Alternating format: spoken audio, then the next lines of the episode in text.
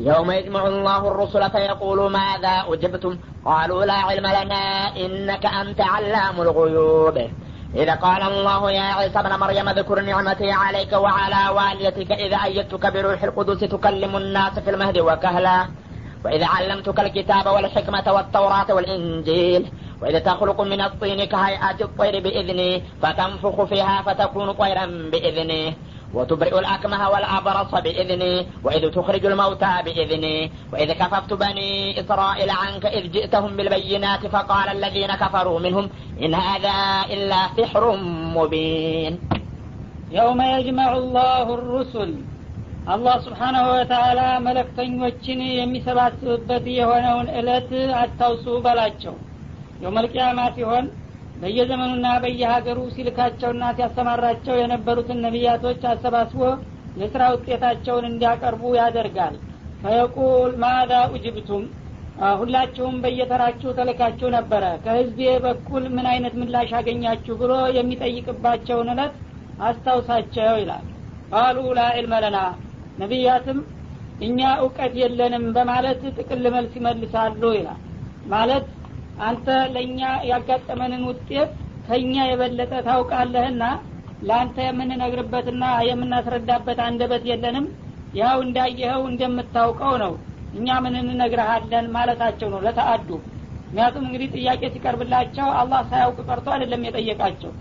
እነሱ እንዲህ እንዲህ አጋጥሞናል ይህን ያህል ሰው አምኖልናል ይህን ያህል ክዶናል ማለቱን ትተው በአንተ እውቀት አኳያ እኛ እውቀት እንደሌለን ነው። አንተው ራስህ ታውቀዋለህ የምንናገርበት አንደበት የለንም በማለት ለእሱ አክብሮት ይሰጣሉ በመልሳቸው ማለት ነው። ኢነከ አንተ አላሙ ልዩብ አንተ የእኛን ሁኔታ ብቻ ሳይሆን በአለም ዙሪያ እጅግ የራቁና የተደበቁ የሆኑትን ምስጥሮች ሁሉ አብጠርጥረህ የምታጌታ ነህና እኛ ለአንተ ምኑን እንነግርሃለን? ያው እንደምታውቀው ነው በሚል መልስ ይሰጣሉ ይላል إذ قال الله يا عيسى ابن مريم ከዛም በመቀጠል እንደገና ወደ ዝርዝር በመምጣት የመርየምን ልጅ ዒሳን እንደሚከተለው ጥያቄ ያቀርብለታል ማለት ነው።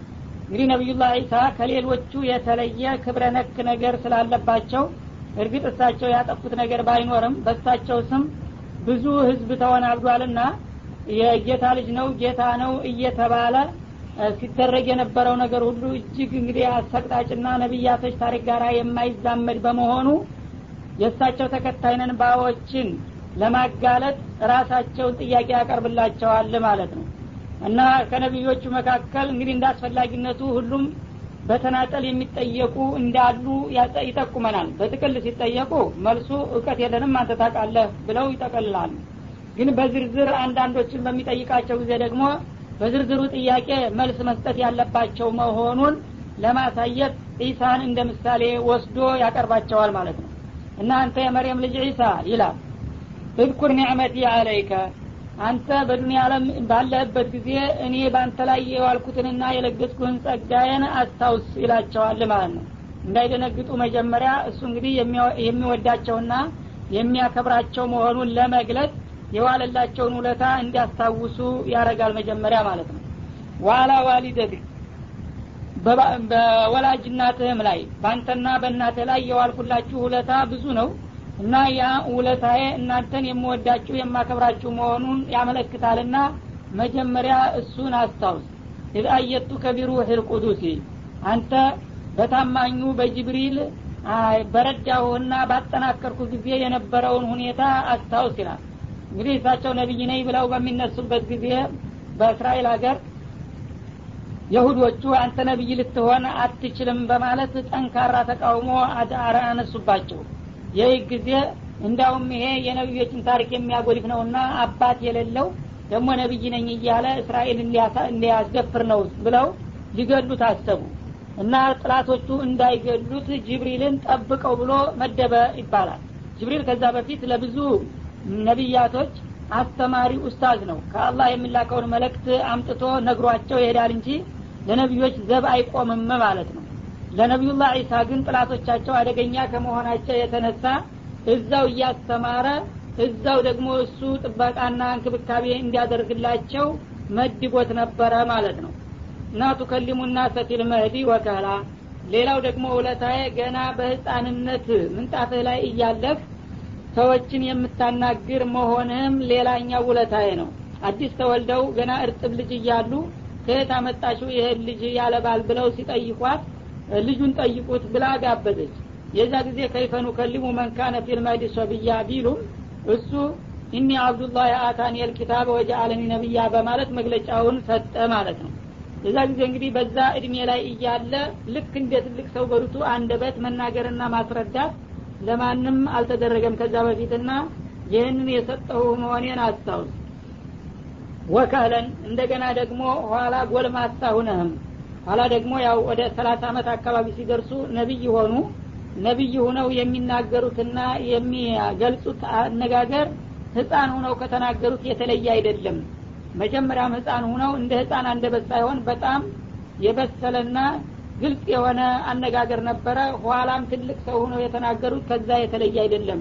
በሁለቱ ወቅት የተናገሩት ተመሳሳይ መሆኑን ለማሳየት ነው ማለት ነው እንጂ እንደ ጎልማሳ ሆኖ የማይናገር የለም። ይህ እንደ ሙዕጂዛ አይቆጠርም ማለት ነው።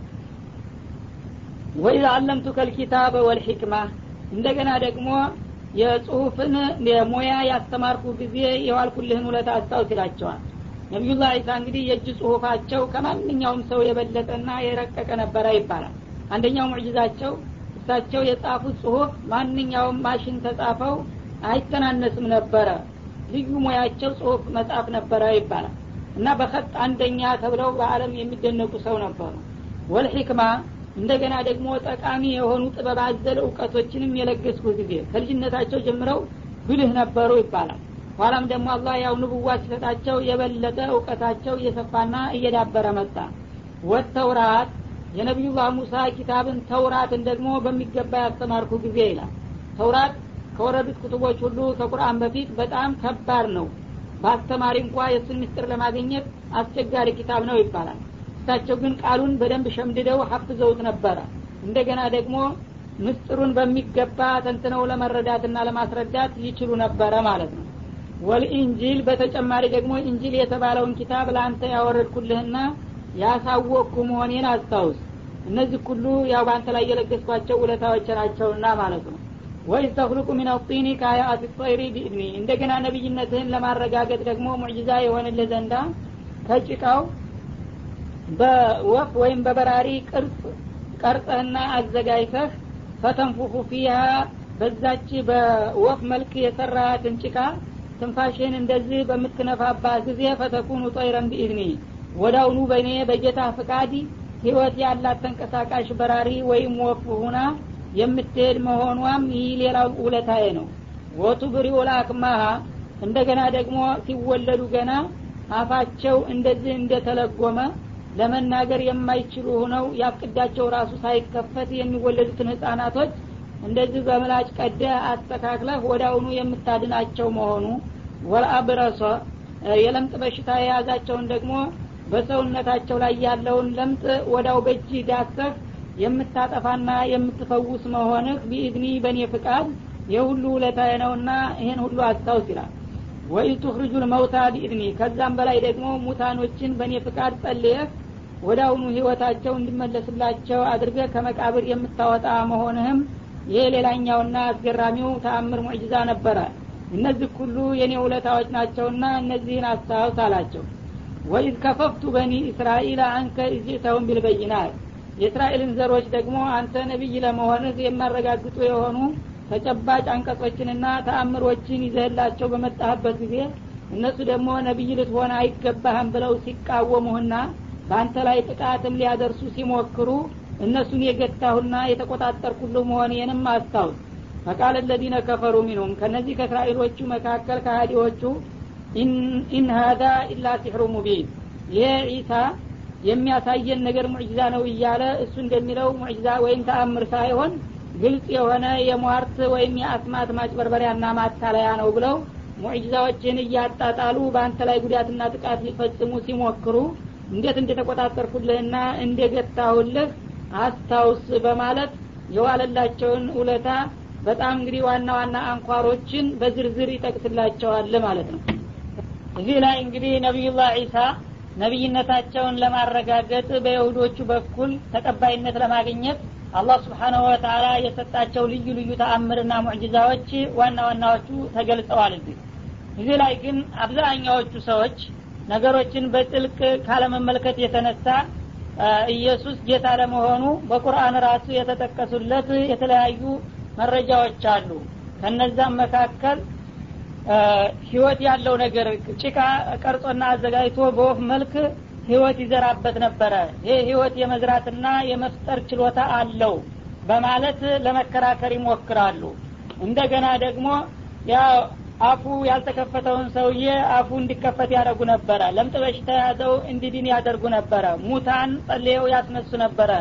የሚለውን ሁሉ ነገር በመደርደር ልክ እሳቸው በማንነታቸው በራሳቸው ጥረትና እውቀት ጉልበት እንደሰሩት በማድረግ የሚያደናግሩና የሚያምታቷሉ። ግን ሌላ ማስረጃ ሳያስፈልግ እዚሁ አያቱን በሚገባ ብንመለከተው አላህ በእያንዳንዷ ሙዕጅዛ ቢኢድኒ እያለ ነው በእኔ በጌታው ፍቃድ እያለ ነው እየተናገረ ያለው ማለት ነው። ሰው መቼም ልቡን ታልከፈተ ሁልጊዜ አንዱን ጥሎ አንዱን አንጠልጥሎ ይህንኑ አያት እንደ ማስረጃ እያደረጉ ከፊሎቹን ቃላቶች ትተው ከፊሎቹን መከራከሪያ ያደርጓቸዋል። አላህ ያንን በወፍ መልክ የሚሰራውን ነገር ህይወት እንዲዘራበት የተደረገው በእኔ ፍቃድ ነው። እሱ እፍ ስል እኔ ሩህ እንዲሰራበት እያደረግኩ ነው እያለ ነው አላህ ስብሓን ወተላ እንደገና ያንን አክመሁ እንዲናገር ያደረግኩት እኔ በፍቃዴ ነኝ። ዱዳው ማለት ነው። እንደገና የለምጥ በሽታ የያዘውን በእጁ ሲዳስስ እንዲድን የሚያደረግኩት እኔው በፍቃዴ ነው እያለ ነው ማለት ነው ሙታኖችም እንዲነሱ የተደረገው በእኔ ፍቃድ ነው እያለ እያለ ግን ሰዎቹ በኢየሱስ ፍቃድ እንደተሰራ አድርገው ይናገራሉ። እሳቸው ሰበብ ነው የሆኑት እንጂ ስራውን የሰራው ያከናወነው አላህ ነው ስብሓናሁ ወተአላ ማለት ነው። እና በሌላም በኩል ደግሞ ሙታን የማስነሳትን ጉዳይ ስንመለከት ነቢዩላህ ዒሳ የመጀመሪያ የሞተ ሰው ጸልዮ ያስነሱ አይደሉም ከሳቸው በፊት ብዙ የተለያዩ ነቢያቶች እንደዚሁ በአላህ ፍቃድ የሞቱትን ሰዎች እንዲነሱ አድርገዋል። ከነዛም መካከል ለምሳሌ ነቢዩላህ ሙሳን ብንወስድ በሲና በረሃ ሰባ ሰዎችን አስከትለው ሂደው ለዱዓ እዛ ያልሆነ ነገር ጠይቀው ሰባዎቹ ሰዎች ሁሉ አላህ ተቆጣባቸውና አለቁ ይላል። ከዛ በኋላ እሳቸው ደንግጠው ለው ሽእተ አለክተሁም ወእያ የሚንቀብሉ አፈትሊኩና ቢማ ፈአለ ሱፋሃኡ ሚና በማለት ጌታቸውን ጠየቁ። እዚህ ከመምጣታቸው በፊት ከፈለግ እነሱንም እኛንም እዛው ሀገራችን ቤተሰባችን መካከል ማጥፋት እየቻል እንደገና ለስራ ጉዳይ ይዣቸው የመጣሁትን የሀገር ሽማግሌዎች እዚህ እንዴት ትጨርስብኛለህ? አሁን እንዴት አድርጌ ነው ህጄ የእነሱን ቤተሰቦች የምነግረው? ብለው ሲጨነቁና ዱዓ ሲያደርጉ ሰባዎቹን ሰዎች ሁሉ ቱመ አህያሁም ይላል።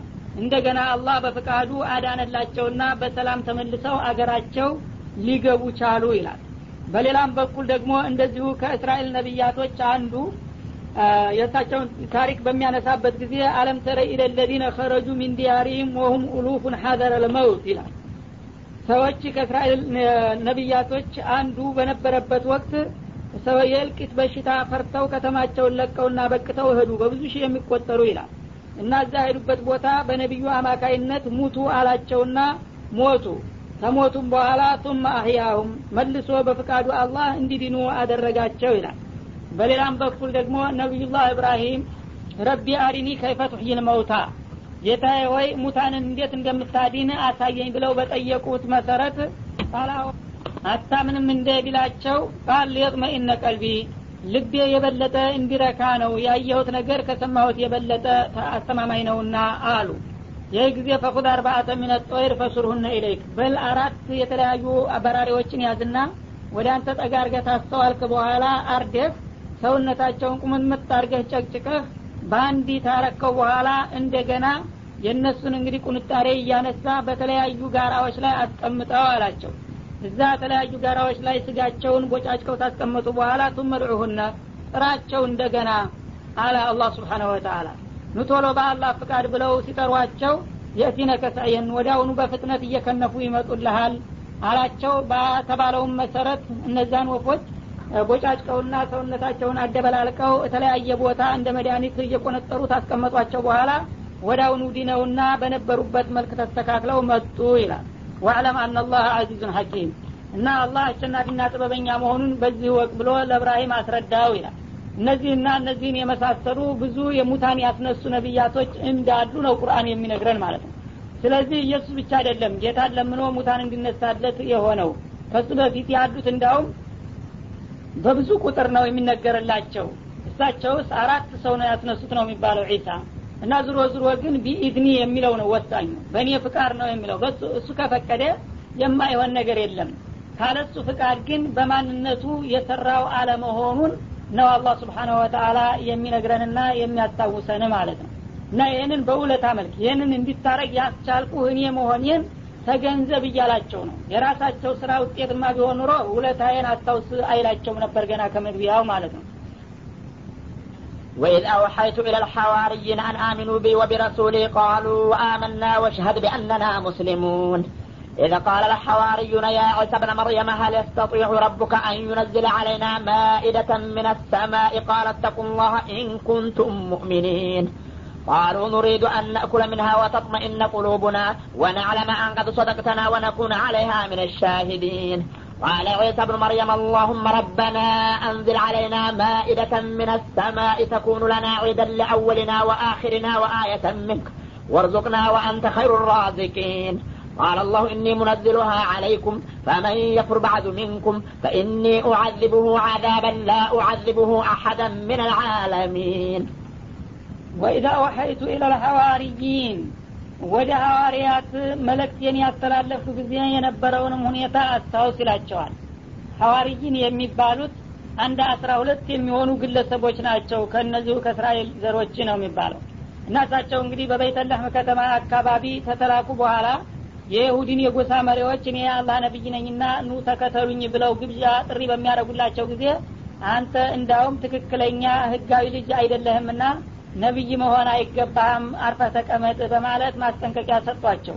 ይህ ጊዜ እሳቸው ደጋግመው ቢናገሩ ቢወተውቱም ሰሚ ጆሮ አላገኙም። እንዳውም ይባስ ብለው ይሄን ልጅ መግደል ማጥፋት አለብን ብለው ቆርጠው ተነሱ ይባላል። ይህ ጊዜ ለመጨረሻ ጊዜ እድል አንድ ቀን በአደባባይ ህዝብ በተሰበሰበበት መን አንሷሪ ኢለላህ እያሉ ያውጁ ገባ። እንግዲህ ሁላችሁም እንዳው ደምድማችሁ ካዳችሁኝ እናስተባበላችሁኝ ማለት ነው። ማን ነው ከኔ ጋር አቁሞ የአላህን ፍቃድ የሚያራምድ? ማን ነው እኔን የሚተባበር? እያሉ ሲለልቡ አላህ እነዚህን ሐዋርያት የሚባሉ ግለሰቦች አራራቸውና ያው በልባቸው ይህን ሰውዬ እንቀበለው እንተባበረው የሚል ስሜት አሳደረባቸውና ወዳውኑ መጥተው እሳቸው እንደሚያምኑና ድጋፍ እንደሚሰጧቸው ገለጹ ማለት ነው እና አውሐይቱ ማለት ወህየል ኢልሃም ነው ተብሏል።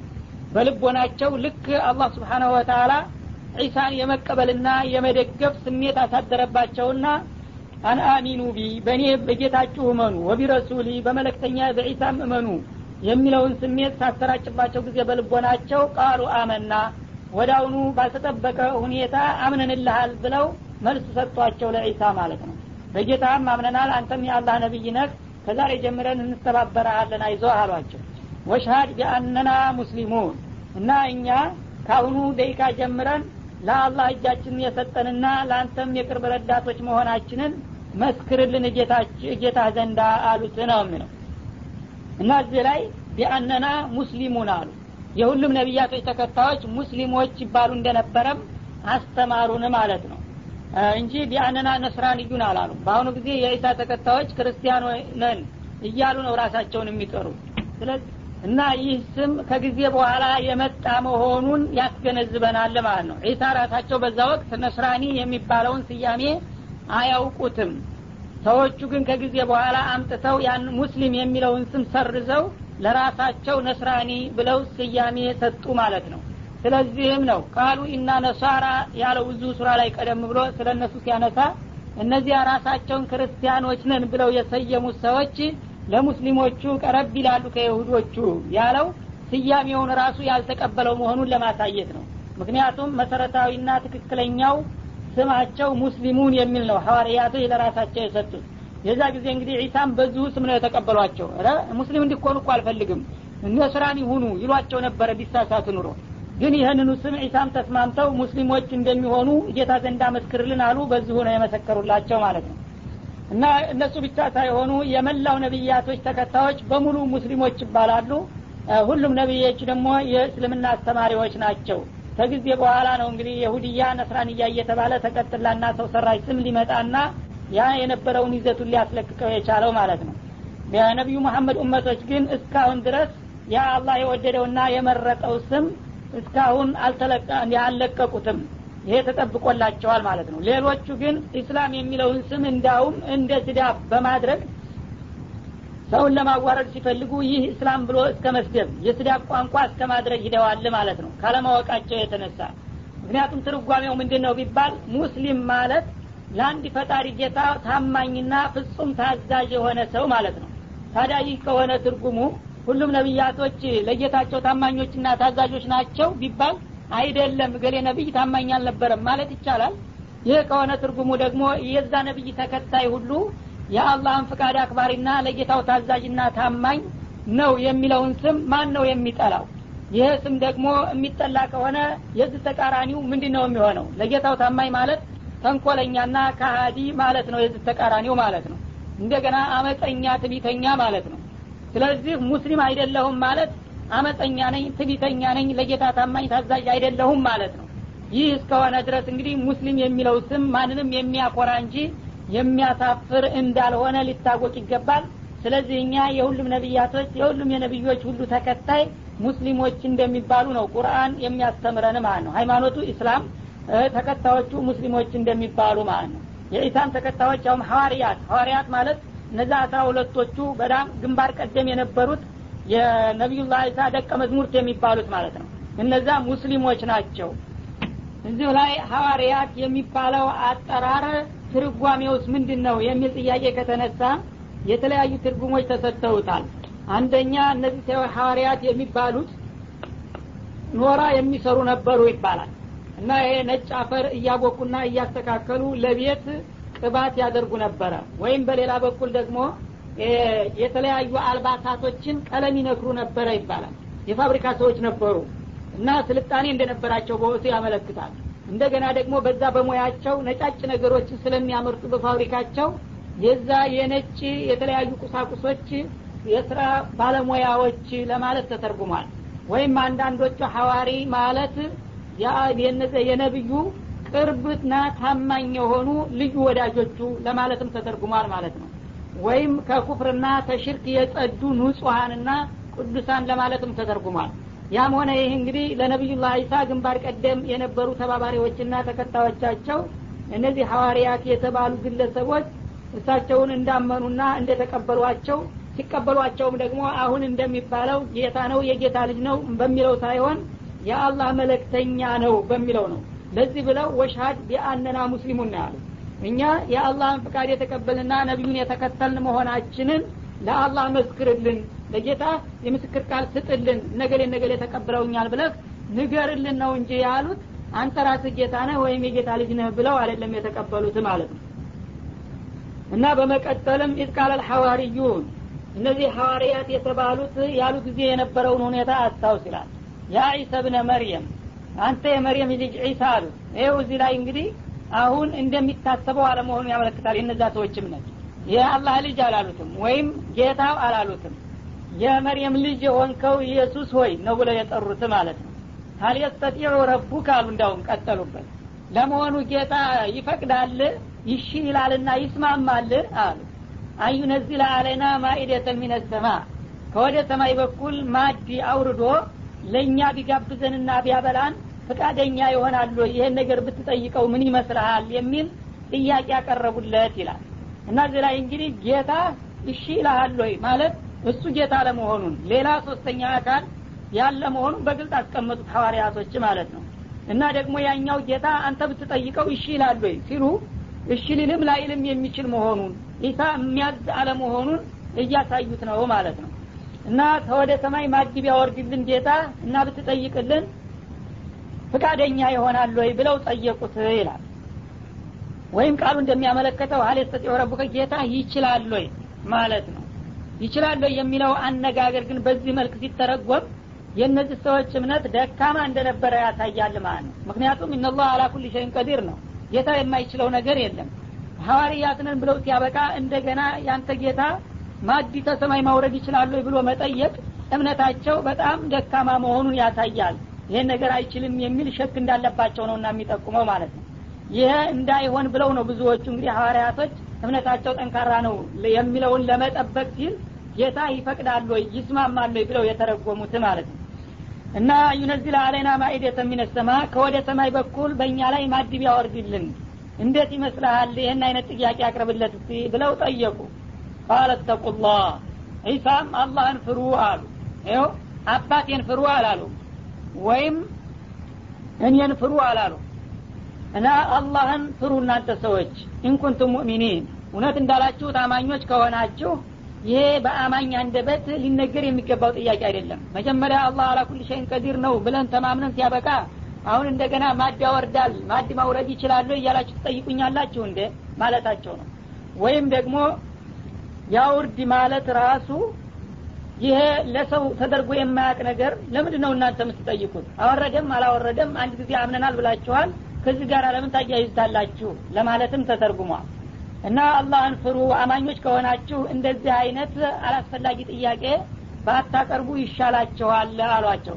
ካሁን ቀደም እዚሁ ሱራ ላይ ላተስአሉ አን አሻ እንደተባለው አንዳንድ አላስፈላጊ ጥያቄዎችን ማንሳት መዘዝ ያስከትላልና ይህን ነገር ከመጠየቅ ተቆጠቡና አላህን ፍሩ ብለው መክረዋቸው ነበረ እነሱ ግን ጥያቄውን ሊያነሱት አልፈለጉም ቀጠሉበት። ቃሉ ኑሪዱ አነእኩለ ሚንሃ ወተጥመኢነ ቁሉቡና አሉ አይ እኛ እኮ ይህንን ጥያቄ ያነሳንበት ምክንያቱ ይህንን ማድ አላህ ፍቃዱ ሁኖ ካወረደልን ከሱ በረከት ለመቋደስ ለመብላት ፈልገን እናጓጉተን ነው። እንደገና ደግሞ አንተ እውነትም የአላህ ነቢይ ለመሆንህ በዚህ መረጃ ሳቢያ የበለጠ ልቦናችን እንዲረካ ነው ያው አንተ እርግጥ ነግረህናል አምነንብሃል። ቢሆንም ደግሞ የጠየቅነውን ነገር ስታስፈጽምልን የበለጠ ኢማናችን እንዲጠነክርና እንዲጎለብት አስበን ነው። ለሌላም ሰው ደግሞ ለማስረዳት ይኸው የእኛ ነቢይ ከሰማይ ማዲ አውርዶ ጌታውን ጠይቆ ጋብዞናል ብለን ስንነግር ለሌሎቹ ወዲያችንን ነፍተን እንድንሰብክ ነው በማለት ምክንያቱን ደረደሩ ማለት ነው። እና ዝሮ ዝሮ እምነታቸው ትንሽ እንከን ያለበት መሆኑን ያመለክታል ማለት ነው ወና ለማ አንቀድ ሰደቅተና አንተ ደግሞ የአላህ ነብይ ነኝ ብለህ ስትነግረን እውነት ግን የተናገርክ መሆኑን ይበልጥ እንዲናውቅ ነው አሉ። ይህን ነገር ካላደረጉ ግን ያ የተናገሩት ነገር ትንሽም ቢሆን ጥርጣሬ እንዳላቸው ያመለክታል ማለት ነው። ወነኩን አለያ ምን ሻሂዲን ይህች ማድ ደግሞ በሙዕጅዛ መልክ ከወረደች ለወደፊት ለሚመጣው ትውልድ ሁሉ እኛው ራሳችን እማኝ ምስክሮች ሁነን የአላህ ነቢይ ለመሆኑ ከወደ ሰማይ ማድ አውርዶ እኮ ህዝብን ጋብዟል ምን ትፈልጋለህ ከዚህ በላይ ማስረጃ እያል ለመመስከርና ለሌሎቹ ለማስረዳትም የበለጠ እንዲያስችለን አስበን ነው ይላሉ ማለት ነው። ይህ ጊዜ እሳቸውም እንግዲህ መጠየቁ አስፈላጊ መስሎ ታያቸውና ሊስማሙ ነው። ቃለ ዒሳ ብኑ መርየም የመርየም ልጅ ዒሳ አሁንም እንዲህ አለ አለ። እና አላህ ስብሓን ወተላ ደጋግሞ ይችን አባባል ይደግማታል። ካለ የጌታ ልጅ አይደለም የሚለው ወይም ጌታ አይደለም የሚለው የመርየም ልጅ ኢየሱስ እንዲህ አለ ይላል። እና አሁን አላህ እንግዲህ ስለ እሱ በሚናገርበት ጊዜ ሌላ አካል ሆኖ ነው የሚናገረው። እሱ ራሱ አላህ ቢሆን ኑሮ ቁልቱ ነበር የሚለው እዚህ ቦታ አልኩኝ ብሎ ነበር የሚናገረው። ወይም ጌታ እንዲህ አላቸው ነበር ማለት የሚገባው። እዚህ ላይ ግን የመርየም ልጅ ዒሳ እንዲህ ብሎ ተናገረ ብሎ አላህ ሌላ አካል ሶስተኛ ሆኖ ነው የሚነግረን ያለው አሁን። አላሁመ ረበና አለ ዒሳ። እንግዲህ ዒሳ እንደ ሰው እንደ ባሪያ ሁኖ ጠየቀ።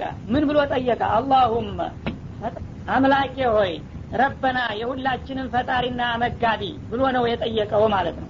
ስለዚህ ኢየሱስ አምላኬ ሆይ ካለ እሱ የሚያመልከው ሌላ ያለ መሆኑን በግልጽ አስቀመጠው ማለት ነው። እንደገና ረበና ጨመረበት። የሁላችንም ፈጣሪ የኔም የሌሎቹም ፈጣሪ እያለ ነው። እሱ ፍጡር መሆኑን ገለጸ ማለት ነው። ሌሎቹ ፍጡሮች ጋር አብሮ እሱ የፍጡሮች አባል መሆኑን እንጂ ከአላህ ጋር ምንም አይነት ዝንብና የሌለው መሆኑን እየገለጸ ነው የጠየቀውና ቤታውን ያቀረበው ማለት ነው። እና አምላኬ የሁላችንም ፈጣሪና መጋቢ አንዝል አለና ማኢደተ ሚነሰማ እነዚህ ተከታዮች ጌታ ከወደ ሰማይ በኩል ምግብ ቢያወርድልን ምን ይመስልሃል ብለው ስለጠየቁኝ ይኸውና ፍቃዲ ከሆነ ከወደ ሰማይ ማድ አውርድና እነዚህን ሰዎች መግብልኝ በማለት ጠየቁ ይላል። ተኩኑ ለና ዒደን ሊአወሊና ወአኪሪና እና ይህቺ ከወደ ሰማይ የምትልክልን ማድ ለእኛ የደስታ እለት ትሆንልን ዘንድ። እንደገና ደግሞ አሁን ላለው ትውልድ ማለታቸው ነው ለእኛ ሲሉ። ለእኔና አሁን አብረው ይላሉት ተከታዮች ይሄ የአላህ ማድ የወረደበት ቀን ሁልጊዜ በየአመቱ የሚታሰብ የበዓል እና የደስታ ቀን ይሆንልናል እግር መንገዱን ማለታቸው ነው። ወአኺርና ወደ ኋላ የሚመጡት ትውልዶችም ደግሞ በአባቶቻችን በአያቶቻችን ጊዜ በእንዲህ ያለ ቦታና ጊዜ አላህ ማድ አውርዶላቸዋል እያሉ ይህንን በመታሰቢያነት አመት በዓል እያደረጉ የሚደሰቱበትና ለአንተ ሹክር ወይም ውዳሴ የሚያቀርቡበት እለት ይሆን ዘንዳ አውርድልን በማለት ጠየቁ። ወአየተ ሚንክ ታንተ የሆነ ደግሞ ማስረጃ ሙዕጂዛ እንዲሆን አንተ እኔን በነቢይነት የመረጥከኝና የላከኝ ለመሆኑ ማረጋገጫ የሆንልኝ ዘንዳ ይህን ነገር ላክልኝ ብለው ጠየቁ። ወርዙቅና እና አንተ መግበን ወአንተ ኸይሩ ራዚቂን አንተ ተመጋቢዎች ሁሉ የበለጥክ ቸር ጌታ ነህና በማለት ጌታቸውን በአክብሮት ራሳቸውን ዝቅ አድርገው ለመኑና ተማጸኑ ይላል። ይህ ጊዜ አላህ ስብሓናሁ ወተላ መልስ ይሰጣቸዋል። ቃል አላህ አላህ እንዲህ አለ ኢኒ ሙነዚሉሃ አለይኩም ይህችን የጠየቋቸዋትን ማዲ እኔ በእናንተ ላይ እንደማወርድላችሁ ነው አለ አሁንም እንግዲህ አለይኩም ሲል ዒሳንም ጨምሮ ነው። ሐዋርዮችም ጠይቀው አንተም በጥያቄው ተስማምተህ አቤቱታውን ታቀረብክ እኔ ለሁላችሁም ይህንን ማድ እንደማወርድላችሁ ነው። አንተም በጠያቂነት እነሱም ደግሞ ያው ለመጠቀም ባላቸው ፍላጎት አወርድላችኋለሁኝ አለ። ፈመን የክፉር በአዱ ሚንኩም ግን ይህችን ማድ ካወረድኩ በኋላ ከእናንተ መካከል የሚክድ ቢገኝ ያው በእሷ ሰበብ አንድ መጥፎ ነገር ቢያስከትል ማለት ነው ፈኢኒ ኡዓዚቡሁ አዛበን ላ ኡዓዚቡሁ አሀደን ምን አልዓለሚን ይህ አይነቱን ከአዲ ሰው ከአለም ህብረተሰብ ማንንም የማልቀጣውን አይነት ከባድ ቅጣት እንደምቀጣው ነው። ይህንን ወቁና አውርድ የምትሉ ከሆነ እሺ አወርድላችኋለሁኝ አላቸው ነው የሚለው። እና እንግዲህ ይች ማድ በምትወርድበት ጊዜ የአላህ በሰጣቸው መመሪያና ትእዛዝ መሰረት እንዲጠቀሙ ያንን የአላህን መመሪያ ትተው ሌላ ተንኮል ነገር ቢያመጡና ቢግረጨረጩ ግን ማንንም የማልቀጣውን አይነት ቅጣት የምቀጣቸው መሆኑን ንገራቸውና በዚህ ከተስማሙ እሺ አወርድላቸዋለሁኝ በማለት ነገራቸው። ይህንኑ ኢሳ ለሐዋርያት ሲነግሯቸው እሺ አምጣ እንጂ ምንም አንከፍርም እሱ ያለውን ሁሉ እናደርጋለን በማለት እንዲወርድ ተደረገ። ወደ አሁኑ ያው ማዱ እሳቸው ዱዓ እያደረጉ ከሰማይ ላይ እንደ ዳመና ነገር ተንጠለጠለች ይባላል። እና በዛች በዳመና አማካይነት ማድ የተለያዩ ሶስት አይነት የመባያ ያላት በጣም ጣፋጭ የሆነ ምግብ እንደ ዳቦ ዳቦ ነገር ሆኖ ከእያንዳንዱ ከተለያየ ዘርፉ የተለያየ ጣፋጭ መባያዎችና ማጥቀሻዎች ያላት ምግብ ወረደች ይባላል። እና ልክ በአይናቸው እያዩ እንደዚህ እየተንዣበበ ወረደና መካከላቸው ቁጭ አለ። ያ በሚመጣበት ጊዜ እነሆ የሁላችሁ እንግዲህ ጌታ በፍቃዱ በጠየቃችሁት መሰረት አወረደላችሁና እንኳን ደስ ያላችሁ ተመገቡ በማለት ሰዎቹን ጋበዟቸው ማለት ነው። ይህ ጊዜ እንደተፈራው በኒ እስራኤሎች መቼም ሁልጊዜ ተጠራጣሪዎችና ተንኮለኞች ስለሆኑ ሌላንም ሰው አያምኑምና በል እንግዲህ አንተው ነጠይቀ ያስመጣልንና አንተ ቅመሰው ቁረሰው እና ባርከው እንበላለን አሉ። ይህ ጊዜ እሳቸው ደግሞ እኔ እኮ መጀመሪያ እንዲህ አይነት ጥያቄ አላቀረብኩም እናንተ ጠይቅልን ስላላችሁ ይጠየቁኝ እንጂ እኔ እንዲህ አይነት ነገር አስቤ አልጠየቅኩምና በእኔ ስም ስላልመጣ እኔ አልበላም። ምናልባት አላህ ለአንተ ማናለክ ማን የለ ሊለኝ ይችላልና በእናንተ ስም ስለመጣ እኔ አስተባባሪ ነኝ እንጂ ተመጋቢ ሊሆን አይገባኝም አሏቸው። ይህም ትክክለኛ ታማኝ አላህ መለክተኛ መሆናቸውን ያሳያል። ምክንያቱም መጀመሪያ እሳቸው ትዝ አላላቸውም እንዲህ አይነት ነገር። ህዝቦች ናቸው ሀሳቡን ያቀረቡት። ባቀረቡት መሰረት ይህ ነገር ያስፈልጋል አያስፈልግም ብለው ተወያይተው ያስፈልገናል ጠይቅልን ብለዋቸው ጠየቁ ስለዚህ ጠይቀው በሚመጡ ጊዜ የእናንተ ንብረት ነው ለእናንተ ስም ነው የተላከው። እናንተ ተመገቡ ሲሏቸው እነሱ ደግሞ አንተ ታልቀመስከውና ታልቀደስከው በስተቀር አንበላም አሉ ማለት ነው። ይህ ጊዜ ፍጥጫ ተፈጠረ። እኛ በእኛ ስምም ቢመጣ ለሀቁ ብለህ እንደሆነ አፉ ብለናል እኛ ያው ጋብዘህናል ብላ ይሉ ገባ። አይደለም። መጀመሪያ በእናንተ ስም የመጣውን አላህ ማናዘዘህ ቢለኝስ? አራይልህም ምን ይህ ጊዜ እኔ አልበላም ብትፈልጉ ብሉ ብትፈልጉ ተውት አሉ እሳቸው። እንግዳውስ አንተ ካልበላህ በአንተ ስም መጥቶ አንድ ነገር ጉዳት የሚያደርስ ቢሆን ምን አውቀን ነው የምንበላው?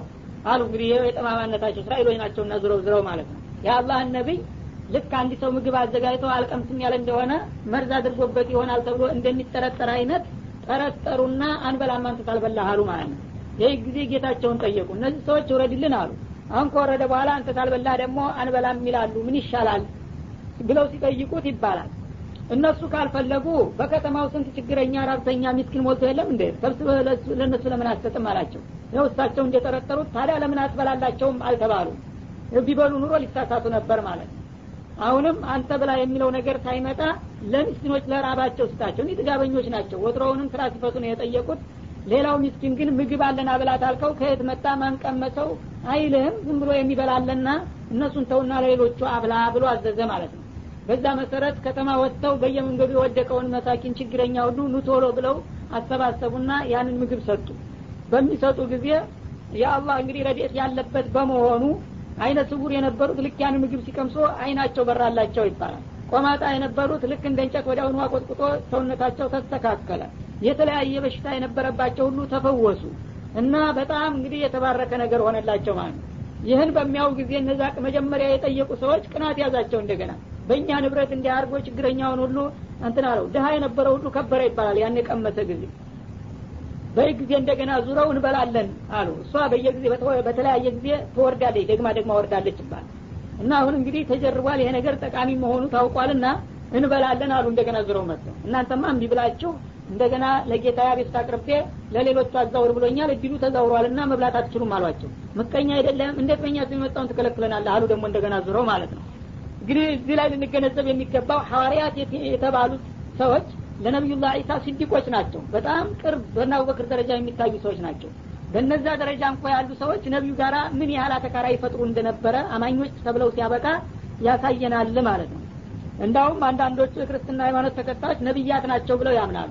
ነቢያት ሆነው ሲያበቃ እንደዚህ ይላሉ ተብሎ አይጠበቅምና ነቢይ ላለመሆናቸው ማስረጃው ራሱ ይህ አቋማቸው ነው ማለት ነው ለማንኛውም እንግዲህ ያንን ነገር አላህ ስብሓነሁ ወተላ እንዳትበሉ እንግዲህ ከልክሏቸዋል እንቢ ብላቸዋልና ሲሏቸው በግድ ከመሳኪኖቹ ቀምተው በዝርፊያ በሉት ነው የሚባለው።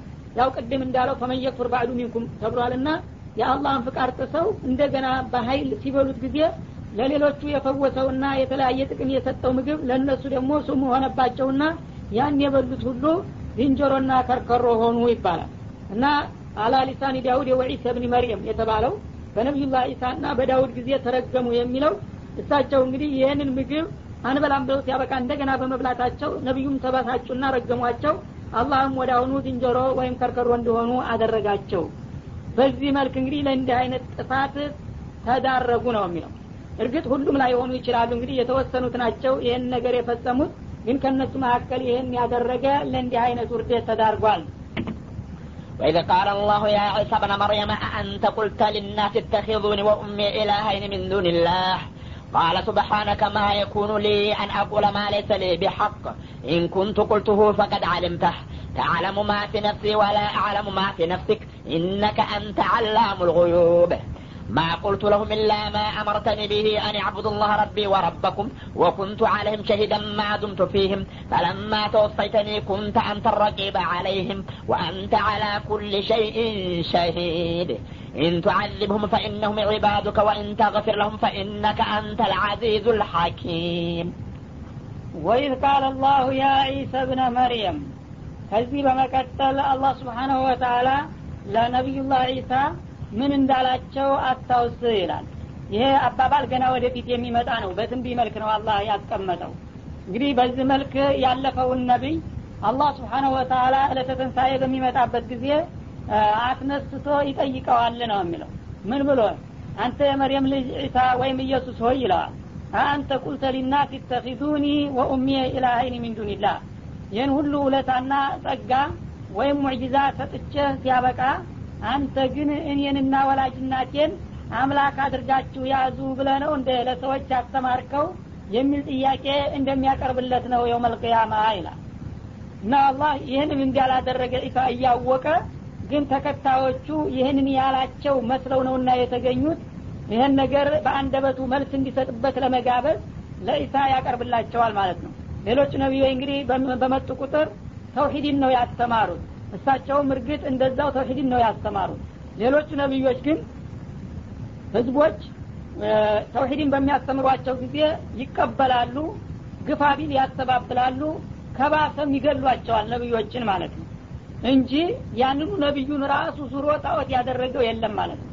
ኢሳ ግን ራሳቸው ተውሂድ ሊያስተምሩ መጥተው ሲያበቃ እሳቸው ካረጉ ወደ ሰማይ ከወጡ በኋላ ነገሩን በተገላቢጦሽ አድርገው ተከታይነን ባዎቹ እሱና እናቱ ራሳቸው እንደ አምላክ ናቸው የሚል ነገር ተፈጠረ ማለት ነው። ይህን ነገር ታዲያ ራሳቸው ዒሳ እንዳዘዙና እንዳስተባበሩ አድርገው ነው ተከታይነን ባዎቹ የሚያወሩት እስካሁን ድረስ። ይሄ ነገር ከምን መነጨ? አንተ ለመሆኑ እኔን ጌታህን አስተዋውቅና ተውሂዴን አሰራጭ ብዬ በምልክህ ጊዜ በዛ በተላክበት ወቅት እኔንና እናቴን አምልኩ ከአላህ ሌላ አላህ የሚባለው ነገር አያስፈልግም ብለህ ነው እንዲያስተማርከው ለመሆኑ ብሎ ይጠይቃቸዋል። ሚንዱኒላህ ማለት ምን ገይርላህ አላህ ወደዛ ይቅርና እኔንና እናቴን ካመለካችሁ ይበቃችኋል ብለህ ያስተማርክ ትመስላለህ። እንዴት ነው አንተ እንዲህ ብለህ ነው እንደ ያስተማርከው ይላቸዋል። ይህ ጊዜ ቃለ ሱብሓነክ የአላህ ነቢዮች መቸም መንፈሰ ጠንካራ ናቸውና ጥያቄው እንኳ በጣም ጋራ የሚያፈርስ ቢሆንም ለምን እንደጠየቀ ስለገባቸው ጌታዬ ጥራት ይገባ አሉ ማለት ነው። ቀጥተኛውን መልስ ከመስጠታቸው በፊት ለአላህ ውዳሴና አክብሮት ሰጡ ማለት ነው። እና ጌታዬ ለአንተ ጥራት ይገባ ይህ አባባል ምን ማለት ነው? ይህንማ ብዬ ከተገኘሁኝ እኔ ብቻ ሳልሆን ወንጀለኛውና ጥፋተኛው የአንተንም ክብር የሚነካ ነው። መጀመሪያውኑ እንዲህ አይነት ወስላታ ነቢይ መርጠህ ልከት ለዚህ መብቃት ያንተን ክብር ይነካልና የዚህ አይነት ነቢይ ያለ ከመሆኑ አጠራሃለሁኝ ማለታቸው ነው። የእኔ ይቅር ግደለም ሰው ነኝ። ግን አንተ ከነቢዮች መካከል የዚህ አይነት ባለጌ ጌታውን አስተዋውቅ ቢሉት እኔን ጌታ አድርጉኝ የሚል ካለማ አንተ ራስህ ብቃት የሌለውን ሰው ነው የመረጥከው ብሎ ስለሚያስተችህ አንተን ከእንዲህ አይነት ነቢይ የጠራህነ እላለሁኝ አሉ ማለት ነው። ማ የኩኑ ሊ አን አቁለ ማ ለይሰ ሊ ቢሐቅ ለእኔ መብቴ ያልሆነውን ነገር ለሰዎች መናገር የማይገባኝ መሆኔን አውቃለሁኝና እንዴት ልል እችላለሁኝ አሉ። እኔ ባሪያ ነኝ ፍጡር ነኝ። ግፋ ቢል የአንተ መለክተኛ ነው እንጂ የሆንኩት ጌትነቱን ከየት አምጥቼ እኔን አምልኩኝና እናቴን ተገዙ አላህን ተውት ልል እችላለሁኝ። ይህ የኔም ሆነ የሌሎቹ ፍጥሮች መብት እንዳልሆነ ስለማቅ መብት ያልሆነውን ነገር መናገር አይገባኝም አሉ። እና ትክክለኛውን መልስ ሰጡ ማለት ነው። መጀመሪያ ለአላህ አክብሮት ሰጡ። ከዛ በኋላ ደግሞ እኔንና እናቴን አምልኩኝ የሚባለው ነገር የኔ መብት እንዳልሆነ ስለማቅ ይህንን ማለት አይገባኝም አሉ። ኢንኩንቱ ቁልቱሁ ለማንኛውም ደግሞ ብየው ተናግሬው ከሆነ ይህን አይነት አነጋገር ፈቀደ አሊምተሁ አንተ ራስ በእርግጥ ታውቀዋለህ። አንተ ራስ ብለሃል ብለህ ብመሰክርብኝ አምናለሁ ከአንተ የበለጠ አዋቂ የለምና አሉ። እንግዲህ እርግጠኛ መሆናቸውን ለማረጋገጥ እሱኑ ዋቢ አድርገው ጠሩት ማለት ነው። ተዕለሙ